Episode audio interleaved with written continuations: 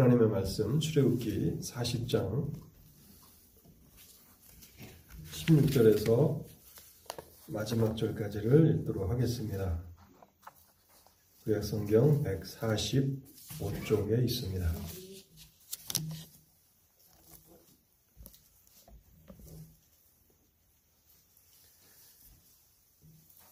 출애굽기 40장 16절에서 마지막 절까지를 읽도록 하겠습니다.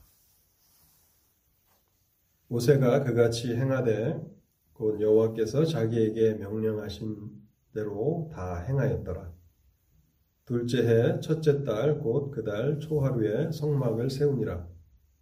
모세가 생, 성막을 세우되 그 받침들을 놓고 그 널판들을 세우고 그 띠를 띄우고 그 기둥들을 세우고 또 성막 위에 막을 펴고 그 위에 덮개를 덮으니 여호와께서 모세에게 명령하신 대로 되니라. 그는 또 증거판을 궤 속에 넣고 채를 궤에 꿰고 속죄소를 궤 위에 두고 또그 궤를 성막에 들여 놓고 가리개 휘장을 늘어뜨려 그 증거궤를 가리니 여호와께서 모세에게 명령하신 대로 되니라. 그는 또 회막안 곧 성막 북쪽으로 휘장 밖에 상을 놓고 또 여호와 앞그상 위에 떡을 진설하니 여호와께서 모세에게 명령하신 대로 되니라. 그는 또 회막안 곧 성막 남쪽에 등잔대를 놓아 상과 마주하게 하고 또 여호와 앞에 등잔대에 불을 켜니 여호와께서 모세에게 명령하신 대로 되니라. 그러니까 또 금향단을 회막안 휘장 앞에 두고 그 위에 향기로운 향을 사르니 여호와께서 모세에게 명령하신 대로 되니라. 그는 또 성막문에 휘장을 달고 또 회막의 성막문 앞에 번제단을 두고 번제와 소제를 그 위에 두리니 여호와께서 모세에게 명령하신 대로 되니라. 그는 또 물두멍을 회막과 제단 사이에 두고 거기 씻을 물을 담으니라. 모세와 아론과 그의 아들들이 거기서 수족을 씻되 그들이 회막에 들어갈 때와 재단에 가까이 갈 때에 씻었으니 여호와께서 모세에게 명령하신 대로 되니라. 그는 또 성막과 재단 주위 뜰에 포장을 치고 뜰 문에 휘장을 다니라.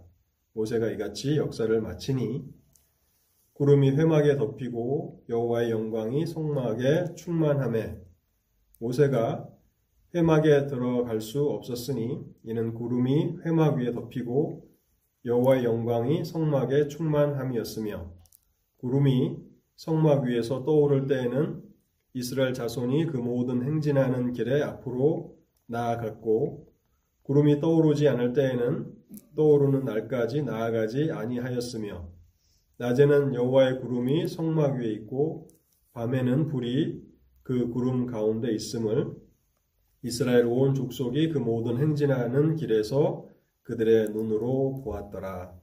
아멘. 설교를 위해서 잠시 기도하도록 하겠습니다. 자비로우신 하나님 아버지, 지난 일주일의 삶을 하나님의 은혜 가운데 인도하여 주시고, 복되고 거룩한 이 하는 이 주의 날을 저에게 허락해 주셔서 하나님 앞에 나와 하나님을 예배하게 하시니 감사합니다.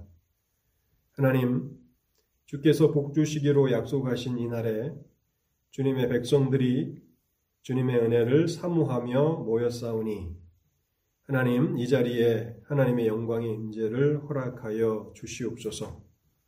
지난날 성막에 하나님의 영광을 충만하게 채우셨던 것처럼 우리의 예배를 하나님의 영광으로 채워주시고 또 성막의 영광이 충만한 것을 보았던 이스라엘 백성들이 기뻐하였던 것처럼 우리 또한 예배에 임하시는 하나님의 영광을 보며 기뻐하게 하옵소서. 이 시간은 특별히 하나님의 말씀을 듣는 시간입니다. 하나님 아버지, 저희의 마음을 주관하여 주실 때에 하나님의 말씀이 우리의 영혼에 들려지게 하옵소서. 성령의 도우심을 저희들에게 허락하여 주실 때에 말씀을 믿음으로 받게 하여 주옵시고 그래서 우리가 살아가는 그 믿음의 길에서 능력이 되게 하시고 인도자가 되게 하여 주시옵소서. 심히 부족한 종 하나님의 말씀을 증거하고자 단에 솟습니다. 성령의 기름 부으심을 허락하여 주셔서 하나님께서 기뻐하시는 말씀을 온전히 증거하도록 마음과 또 생각과 입술을 주장하여 주시옵소서. 이 시간을 주의 성령께 온전히 의탁합니다. 성령 하나님, 이 시간을 강권적으로 주장하여 주옵소서. 이 모든 말씀 우리 주님 예수 그리스도의 이름으로 기도하옵나이다. 아멘. 출애굽기는 참 놀라운 책입니다. 출애굽기의 시작은 모세가 불타는 떨기나무에서 하나님의 영광을 보는 것으로 시작합니다. 떨기나무에 불이 붙었지만은 사라지지 않는 하나님의 영광을 모세는 보았고 또 이 출애굽기의 마지막은 여호와의 영광이 하나님의 성막에 충만히 임하는 것으로 마무리되고 있습니다. 처음 시작도 하나님의 영광으로 시작하고 마지막도 하나님의 영광으로 끝나는 책이 바로 출애굽기입니다. 당시 이스라엘 백성들은 성막에 임하신 하나님의 영광을 분명히 보았습니다. 본문에는 구름이 성막 위에 떠올랐다라고 기록되어 있는데 우리는 이 땅에서 하나님의 영광을 충만하게 볼 수는 없습니다. 왜냐하면 우리의 그 제한 때문에 그런데요. 우리가 온전히 거룩하게 되지 못했고 여전히 우리 몸에 죄가 남아 있기 때문에 하나님의 영광의 충만을 볼 수는 없습니다.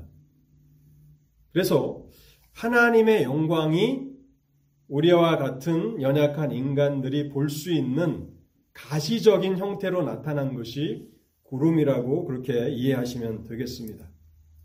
그래서 하나님의 영광이 나타나고 또 구름이 성막 위에 떠올랐을 때 이스라엘 백성들은 하나님의 성막 위에 임하신 하나님의 영광을 보았고 그래서 그들 가운데 누구도 여호와 하나님이 우리와 함께 하시는지 그렇지 않는지를 의심하는 자들은 한 사람도 없었습니다. 하나님이 우리와 함께 하신다라고 하는 그 사실을 성막에 임하신 영광을 통해서 이스라엘은 확실히 보며 알 수 있었다는 것입니다. 여러분, 하나님의 영광을 본다는 것은 얼마나 큰 축복입니까? 우리가 이 세상에서 하나님의 영광을 보며 살아간다면 그것은 사람이 누릴 수 있는 최고의 축복이라고 할 수 있을 것이고 또한 가장 큰 기쁨이라고 우리는 생각할 수 있을 것입니다. 우리는 어떻게 우리의 삶 가운데서 하나님의 영광을 보며 살아갈 수 있습니까? 저는 오늘 출애굽기 40장을 통해서 하나님의 영광을 보는 이 축복과 기쁨을 여러분들과 함께 생각해 보고자 합니다. 먼저 하나님께서 성막에 영광으로 임하시기 전에 40장 1절에서부터 16절까지 보면요. 어떻게 하나님의 성막을 세워야 하는지, 성막에 관한 모든 내용에 대해서 구체적인 명령을 내리셨습니다. 모세가 성막과 관련하여서 어떻게 행해야 하는지 모든 명령을 내리셨다는 것입니다. 성막 건축은 처음 시작부터 마지막까지 처음 그 성막을 설계하는 것부터 누가 그 성막을 만들어야 하는지 어떤 재료를 사용해야 하는지 구체적인 과정과 마지막 성막을 하나님 앞에 봉헌하는 일까지 처음부터 마지막까지 모든 단계를 하나님께서 명령하셨습니다. 그리고 어디에 언제 성막이 세워져야 하는지도 하나님이 정하십니다. 그러면 가나안에서 이 애굽까지 애굽 출애굽에서 가나안까지 가는 그 여정이 신명기에 보면 일주일 정도면 갈 수 있는 길이라고 그렇게 설명하고 있습니다.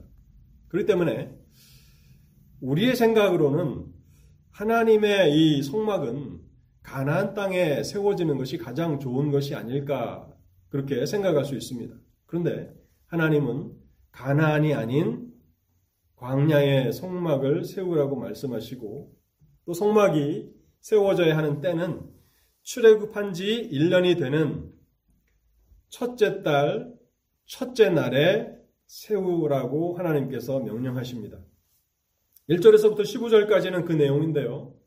그리고 어떻게 성막이 세워져야 하는지 구체적으로 지성소를 먼저 세우고 그 다음에 성소를 세우고 또 성소의 뜰을 세우라고 그렇게 말씀하십니다.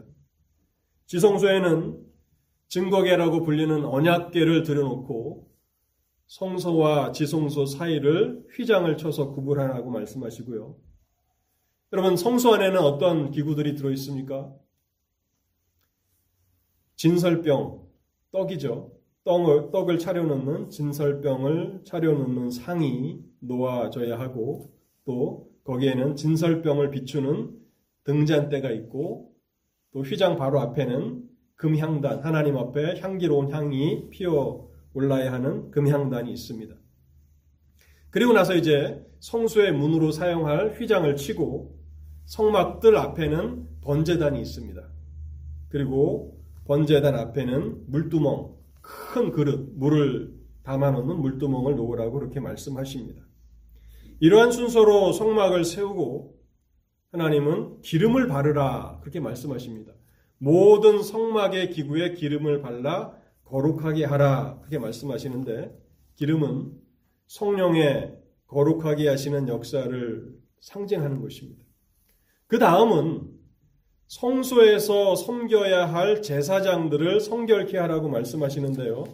이미 우리는 출애굽기 29장에 보면 제사장들을 거룩하게 하는 그 위임식을 일주일 동안이나 진행했다는 것을 알게 되는데 성전을 다시 세워서 하나님 앞에 봉헌할 때에 그들을 다시 한번 정결케 하라고 말씀하시면서 제사장들을 데려다가 물로 씻기고 또 거룩한 제사장의 옷을 입히고 그들에게 기름을 부어 하나님의 제사장 직분을 감당하게 하라고 말씀하십니다. 물로 씻는다라고 하는 것은 몸을 씻을 뿐만 아니라 속죄 제물의 피를 통해서 그들의 죄를 씻음을 상징적으로 표현하는 행위입니다. 우리가 세례에 물을 사용하는데 그것은 죄 씻음을 상징하지 않습니까? 그런 의미가 있다고 우리는 해석할 수 있고요. 또한 제사장들에게 기름을 부으라고 말씀하시는데 이것 또한 성령의 기름 부으심을 상징하는 것입니다. 하나님의 성수에서 하나님 앞에 일하는 사람들이 사람의 능력이나 자신들의 능력으로 그 일을 감당하는 일이 아니고 성령께서 공급하시는 능력으로 그 사역을 감당해야 함을 하나님께서 교훈하시는 것입니다. 데살로니가 전서 1장 5절에 보면 바울이 자신의 복음 사역을 설명하면서 이렇게 얘기합니다. 이는 우리 복음이 너희에게 말로만 이른 것이 아니라 또한 능력과 성령과 큰 확신으로 된 것임이라. 바울의 사역의 그 특징은 능력과 성령과 큰 확신으로 된 것이라고 말씀하고 있는데 이렇게 40장에서 제사장들에게 기름을 부으라는 것은 바로 성령의 능력으로 그들이 그 일을 감당해야 함을 가르쳐 주시는 것입니다. 하나님은 성막에 관한 모든 내용을 구체적으로 모세에게 명령하셨습니다. 사실 더 정확히 말하면 하나님께서는 하나님의 백성들이 어떻게 살아야 하는지에 대한 모든 명령을 우리에게 주셨습니다. 여러분 성경은 어떤 책입니까? 성경은 성도들의 신앙과 행위의 정확무한 규범입니다. 우리가 어떻게 믿어야 하는지, 믿음 이후에 어떻게 살아야 하는지, 우리의 신앙과 행위에 정확무한 오류가 없는, 실수가 없는 그런 규범이라고 그렇게 성경은 스스로를 증거하고 있는 것입니다. 그리고 우리가 출애굽, 출애굽기 40장에서 두 번째로 생각해 보는 내용은요.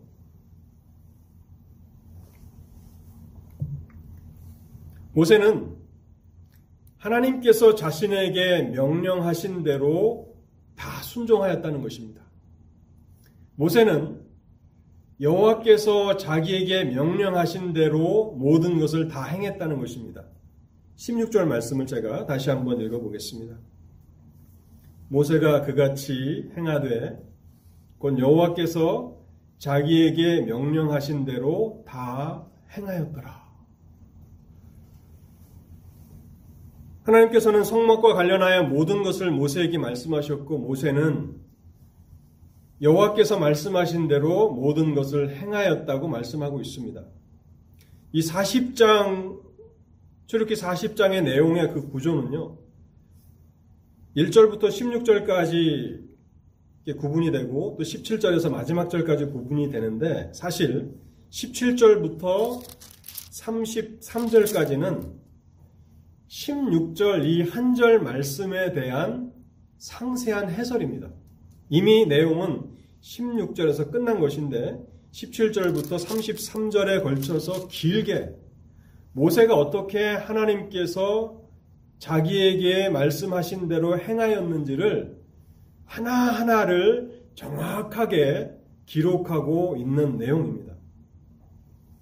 그래서 얼핏 우리가 출애굽기 40장을 읽어 나가면 어, 똑같은 내용이 앞에 한 번, 뒤에 한 번 이렇게 반복되어 나오네라고 생각하지만 1절에서 16절까지는 하나님이 모세에게 직접 말씀하신 내용이고 또 17절부터 33절은 모세가 하나님의 명령을 따라서 그대로 행했다라고 하는 기록입니다. 근데 출애굽기 40장은요. 모세가 여호와께서 자기에게 명령하신 대로 행하였다라고 하는 이 사실을 수없이 반복하며 강조하고 있습니다. 출애굽기 39장과 출애굽기 40장에 보면요. 무려 여호와께서 모세에게 명령하신 대로 행하였다는 표현이 18번이나 반복되고 있습니다. 18번이나 반복되고 있습니다. 39장에서 10번 반복되고 있고요. 출애굽기 40장에서 8번이 반복돼서 39장과 40장 무려 18번이나 모세는 여호와께서 자기에게 말씀하신 대로 행하였다라는 이 사실을 반복하고 있다는 사실입니다. 여러분 모세는 어떤 인물이었습니까? 모세는 선지자들 가운데서도 가장 뛰어난 선지자였습니다. 그래서 신명기에 보면요. 예수 그리스도를 예표할 때에 하나님의 아들 예수 그리스도를 예표할 때에 나와 같은 선지자라고 모세는 말합니다. 하나님이 장차 나와 같은 선지자 하나를 너희에게 보내실 것이라고 말씀하십니다. 모세와 같은 선지자. 감히 그리스도와 그리스도를 예표할 만큼 그렇게 탁월한 선지자가 모세였고요. 또 출애굽기 33장에 보면요. 사람이 친구와 이야기하듯이 하나님은 모세에게 직접 대면하여 말씀하시던 하나님께서 친밀히 가까이 하시던 인물이 바로 모세였습니다. 근데 그는 성막과 관련하여서 처음부터 마지막까지 하나님께서 자기에게 명령하신 대로만 행하였을 뿐 그 어떠한 것 하나도 자기 생각대로, 자기 마음대로 행한 것이 아무것도 없었습니다. 여러분, 하나님 앞에서 그 한 사람의 위대함이 평가되는 기준은 무엇입니까? 우리는 어떤 사람을 위대한 사람이라고 이야기합니까? 하나님은요, 그 사람의 위대함을 평가하시는 기준이 하나입니다. 얼마나 철저하게 하나님의 말씀대로 행하며 살아가는가 하는 것입니다. 여러분, 그러한 측면에서 위대한 예배는 어떤 예배입니까? 저도 한국에서 그 부교육자 생활을 하면서 또 신학을 처음 공부하는 그 대학생 때부터 한국의 큰 교회들을 많이 가봤습니다. 한국에 유명하다는 교회들, 큰 교회라고 하는 것, 그 교회들을 다 이렇게 돌아다니는 것이 어, 저의 하나의 목표였기도 했는데요. 뭐 대형 교회들 가보면 성가대라든지 또 성가대를 지휘하는 지휘자라든지 또 어떤 교회들은 오케스트라도 있고요. 정말 웅장한 그런 예배를 드리지 않습니까? 사람들은 그런 예배들을 좋아하고 참 웅장하고 멋있는 예배다라고 그렇게 평가를 합니다. 저도 뭐 20대의 나이에 그런 교회들을 가보니까 아, 참 그 예배하는 것이 아, 웅장하고 참 마음에 이렇게 그 든든한 그런 생각이 들더라고요. 근데 여러분, 그런 예배가 위대한 예배입니까? 그것은 사람들의 관점에서 그러한 것이죠. 사람들은 그런 예배를 좋아합니다. 아, 오늘 몇 분이나 모이셨는가? 꽉 성, 이 예배당에 사람들이 차고, 그래서 웅장한 성교, 성가대의 찬송이 하나님 앞에 드려지고, 그런 예배들을 아마 많은 분들이 선호할 것입니다. 그런데 문제는 하나님도 그러한 예배를 선호하시는가 하는 것입니다. 우리는 출애굽기 40장을 통해서 위대한 예배는 그 예배가 하나님이 명령하신 대로 되었느냐라고 하는 이 기준에 따라서 판단된다는 것입니다. 수십 명, 또 그 이상의 뭐 수백 명, 수천 명, 수만 명이 모인 예배를 할지라도 하나님이 명령하신 대로 되었다라고 할 수 없다면 그것은 하나님 앞에서 위대한 예배가 될 수가 없습니다. 오늘 출애굽기가 하나님의 영광으로 시작해서 영광으로 끝난다라고 말씀을 드렸듯이 출애굽기는 우리에게 어떠한 삶이 어떠한 인물이 위대한가를 평가할 때에 그것은 하나님이 명령하신 대로 그가 행하기를 즐거워하는가 이 기준에 따라서 평가된다는 것입니다. 그런데 안타깝게도요. 많은 사람들이 하나님의 일들을 감당하면서 하나님이 명령하신 하나님의 방식이 아니라 자기 방식대로 행하면서 하나님이 그것을 축복해 주시기를 바라고 있다는 것입니다. 그것은 헛된 소망입니다. 우리가 이미 그 교동문을 통해서 레위기 10장을 읽어보지 않았습니까? 레위기 10장의 이 비극은요. 아론의 두 아들 젊은 제사장들의 비극입니다. 제사장으로 위임을 받은 지 얼마 되지 않은 젊은 제사장들의 죽음입니다. 10장 1절과 2절은 이렇게 기록합니다. 아론의 아들 나답과 아비우가 각기 향로를 가져다가 여호와께서 명하지 아니한 아니하신 다른 물을 담아 여호와 앞에 분양하였더니 성소와 지성소를 가로 구분하는 그 휘장 앞에 금향단이 있습니다. 그 금향단에 있는 향을 피우는데 그 불은 성소 밖 번제단에서 가져와서 향단에 불을 붙이도록 하나님이 명령하십니다. 어떠한 이유인지는 알 수 없지만 다른 불을 가져다가 하나님 앞에 분양하였고 그래서 그들은 하나님의 치심을 받아서 죽었습니다. 하나님은 모든 것을 하나님의 뜻에 따라서 행하는 것을 기뻐하시는 하나님이십니다. 그런데 우리는 어떻습니까? 좀 위대하다라고 하는 그 위대함의 그 가치를 내 마음대로 할 수 있는 것, 내 생각대로 할 수 있는 것을 위대하다라고 생각하고 있지는 않습니까? 하나님의 말씀을 따라서 살아가는 그 삶은 위대한 삶이기보다는 내가 하고 싶은 대로 내 계획과 내 생각대로 살아가는 그 삶이 위대하다라고 착각하고 있지는 않는가 하는 것입니다. 빌립보서 2장에 보면요. 이 순종의 아름다운 모범을 보이신 예수 그리스도를 이렇게 설명합니다. 너희 안에 이 마음을 품으라 곧 그리스도 예수의 마음이니 그는 근본 하나님의 본체시나 하나님과 동등됨을 취할 것으로 여기지 아니하시고 오히려 자기를 비워 종의 형체를 가지사 사람들과 같이 되셨고 사람의 모양으로 나타나사 자기를 낮추시고 죽기까지 복종하셨으니 곧 십자가에 죽으심이라.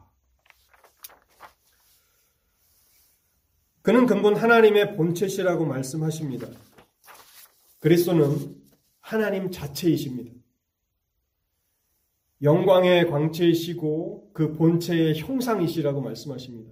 바로 하나님 그 그분 하나님 그 자체가 예수 그리스도시라고 말씀하시는데 그 그리스도는 어떻게 사셨습니까?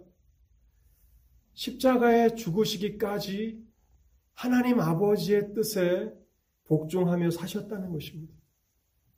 여러분, 사단은 끊임없이 우리를 거짓말로 속입니다. 우리 마음대로 살 수 있는 것, 우리 뜻대로 살 수 있는 것이 행복이라고 생각하고, 그래서 그것을 자유라고 우리에게 유혹합니다. 여러분, 그것은 사탄이 우리를 속이는 거짓말입니다. 예수 그리스도는 가장 아름다운 삶, 가장 위대한 삶을 우리를 우리에게 모범으로 나타내 보여주신 것인데요. 겟세만의 동산에서 그리스도는 마지막까지 하나님 앞에 순종하며 기도하시지 않습니까? 아버지 이 잔을 내게서 옮기시옵소서 그러나 나의 원대로 마옵시고 아버지의 뜻대로 되기를 원하나이다. 모든 것이 다 하나님의 뜻대로 되었다. 내가 다 이루었다 라고 하는 그 삶이 가장 위대한 삶이고 가장 아름다운 삶이고 가장 복된 삶이라고 하는 사실을 예수 그리스도의 순종의 삶이 우리에게 나타내 보여주시는 것입니다. 근데 그리스도께서 오시기 전 고약의 모세는 하나님께서 자신에게 명령하신 대로 다 행하였다라고 출애굽기는 증거하고 있다는 사실입니다.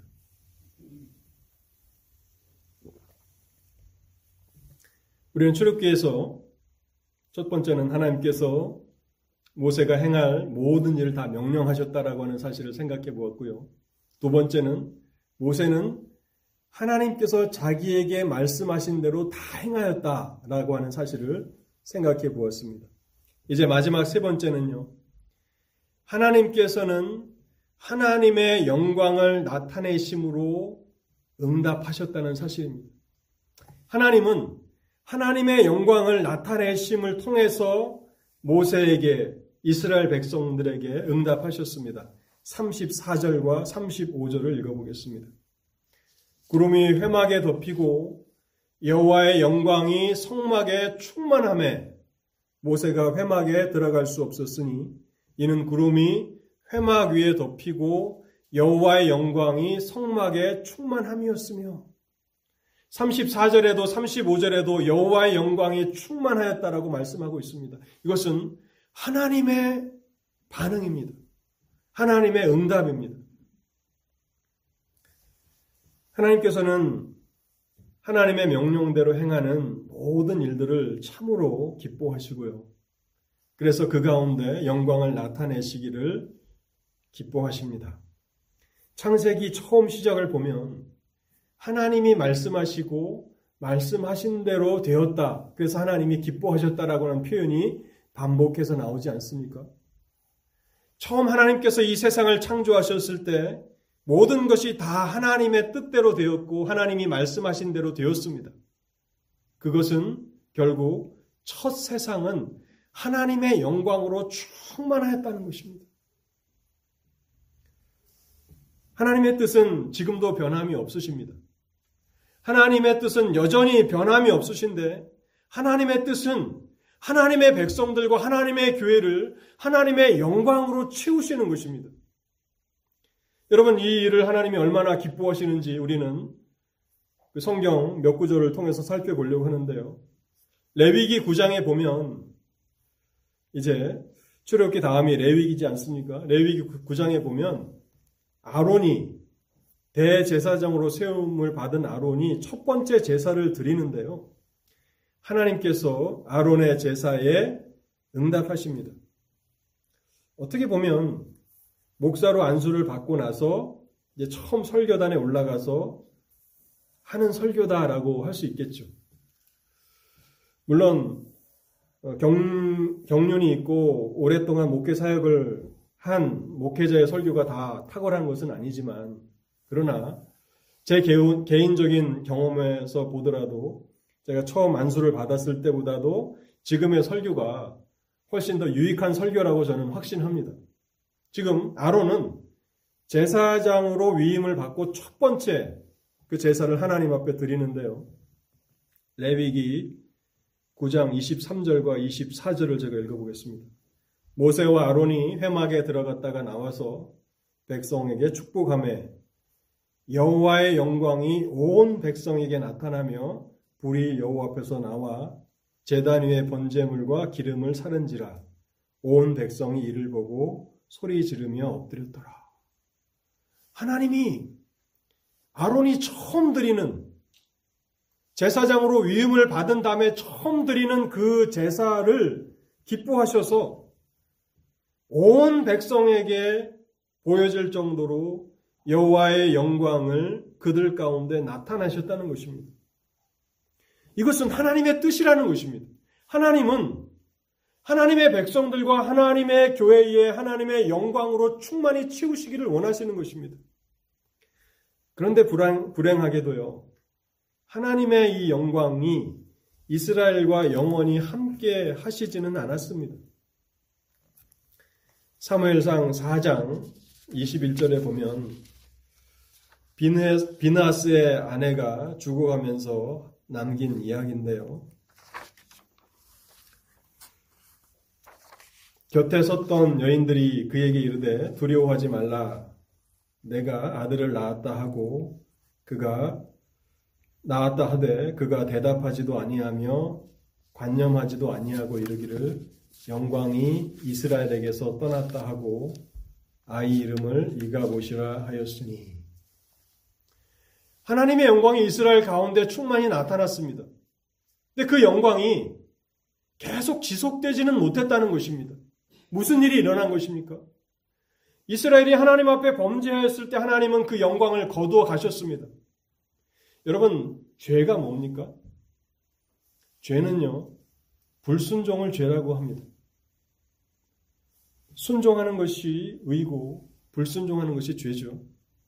이스라엘이 하나님 앞에 범죄하였을 때 비나스의 아내는 죽어가면서 하나님의 영광이 이스라엘에게서 떠났다 하고 자신이 죽어가면서 낳은 아들을 이가봇 영광이 떠났다 이가봇이라고 그렇게 이름을 붙였습니다.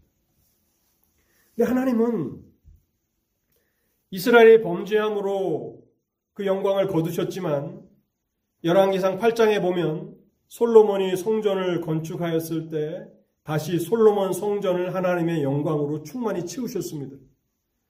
제사장이 성소에서 나올 때에 구름이 여호와의 성전에 가득함에 제사장이 그 구름으로 말미암아 능히 서서 섬기지 못하였으니 이는 여호와의 영광이 여호와의 성전에 가득함이었더라.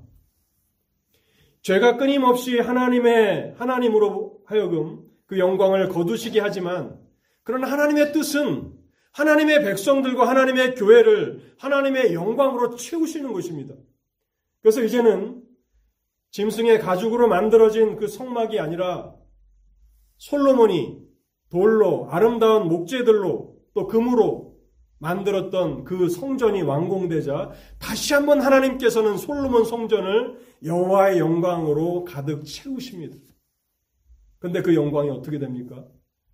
또 시간이 지나면서 이스라엘은 하나님 앞에 범죄하게 되고 하나님의 영광이 솔로몬 성전에서 떠나시게 됩니다. 에스겔서 8장 6절은 굉장히 이 부분에서 중요한 말씀인데요. 에스겔서 8장 6절을 보시면요. 그가 또 내게 이르시되 인자야 이스라엘 족속이 행하는 일을 보느냐 그들이 여기에서 크게 가증한 일을 행하여 내 성소를 멀리 떠나게 하느니라. 하나님이 거하시겠다고 지으신 성소입니다. 하나님이 이스라엘과 함께 하시겠다고 그래서 성전을 지으라고 허락하신 성전인데 이스라엘이 하나님 앞에 가증한 범죄를 계속해서 저지르자 하나님께서 말씀하십니다. 이스라엘이 나를 내 성소에서 떠나게 한다고 말씀하고 있는 것입니다. 그래서 에스겔서 10장 18절에 보면요.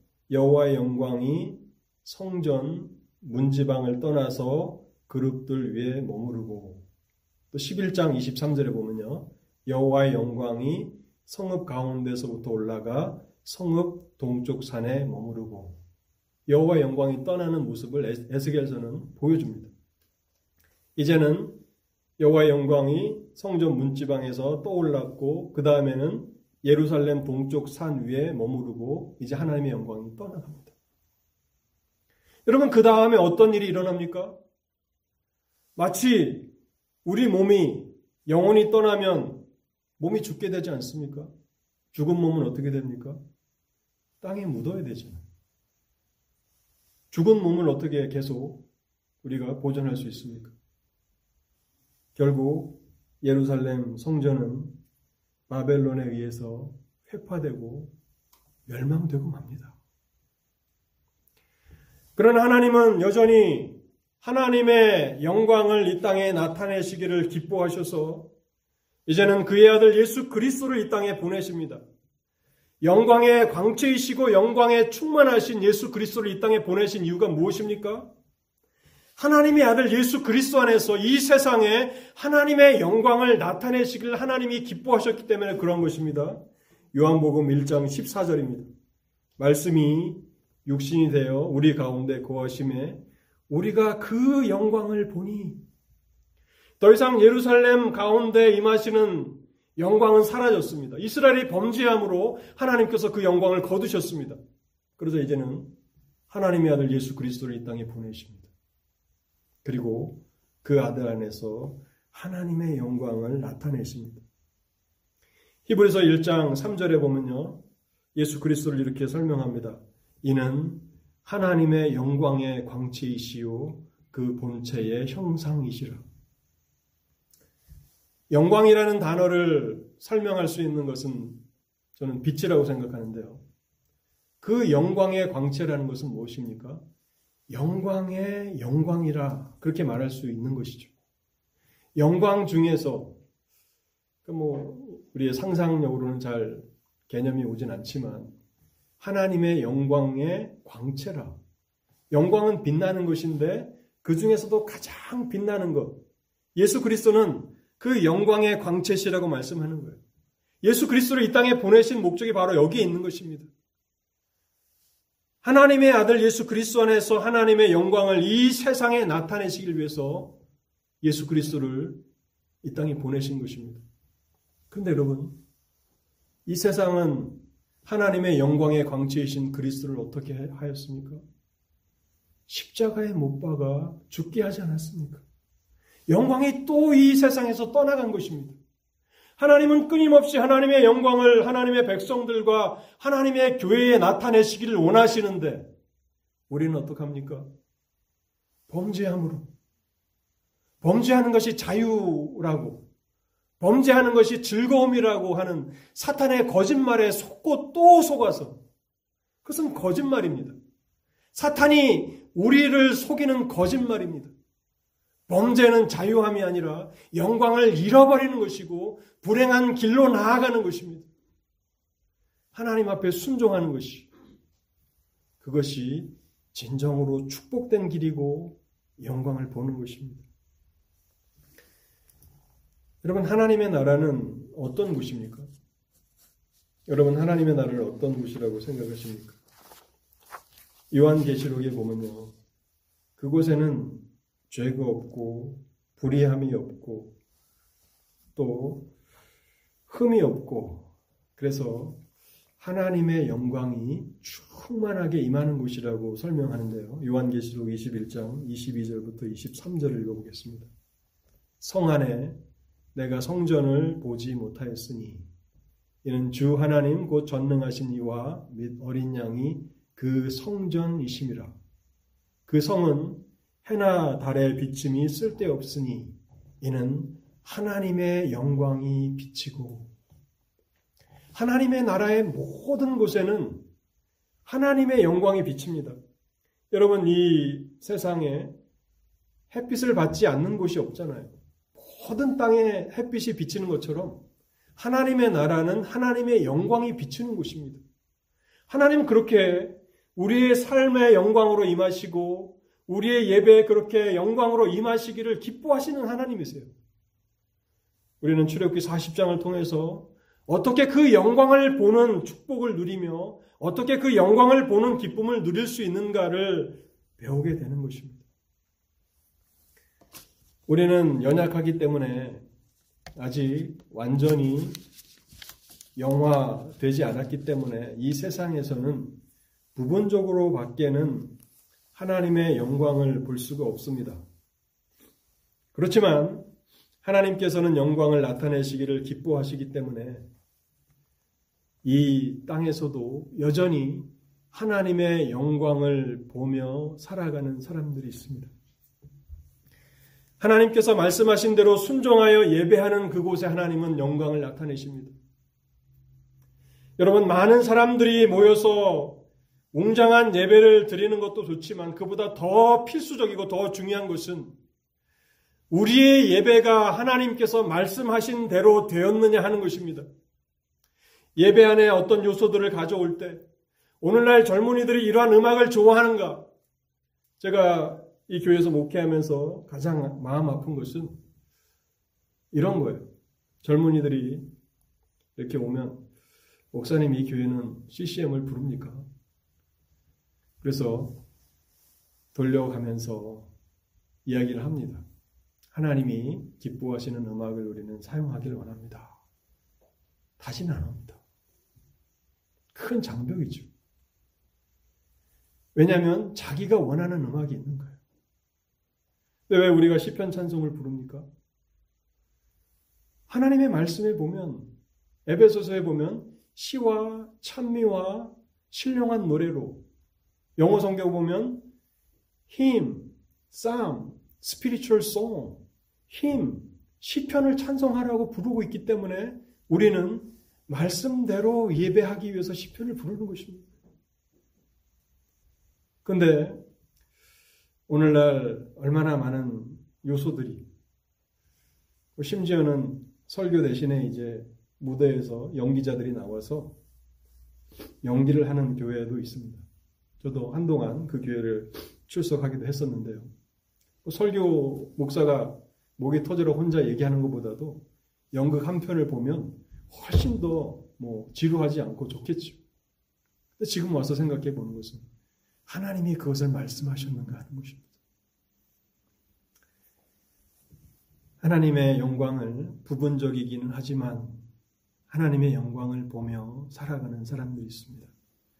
하나님이 말씀하신 대로 순종하여 예배하는 곳에 또한 간절함으로 하나님의 영광을 보기를 소원하여서 자신의 모든 삶이 말씀대로 살아가기를 원하는 그 삶에 하나님은 임재하시고 영광을 나타내신다는 사실입니다. 오늘 하나님께서 출애굽기 40장을 통해서 우리를 영광을 보는 삶으로 초대하십니다. 이 당시 모세 당시 이스라엘 백성들이 누렸을 그 영광을 생각해 보십시오. 얼마나 축복된 사람이고 얼마나 큰 기쁨을 누렸습니까? 오늘 우리는 무엇을 보고 있습니까? 우리는 무엇을 보며 기뻐하며 살아가고 있습니까? 그것이 세상에 사라질 영광들입니까? 세상에 썩어질 어떤 재물들입니까? 그것이 우리를 기쁘게 하는 것입니까? 아니면 모세가 보았고 이스라엘 백성들이 보았던 영원한 하나님의 영광입니까?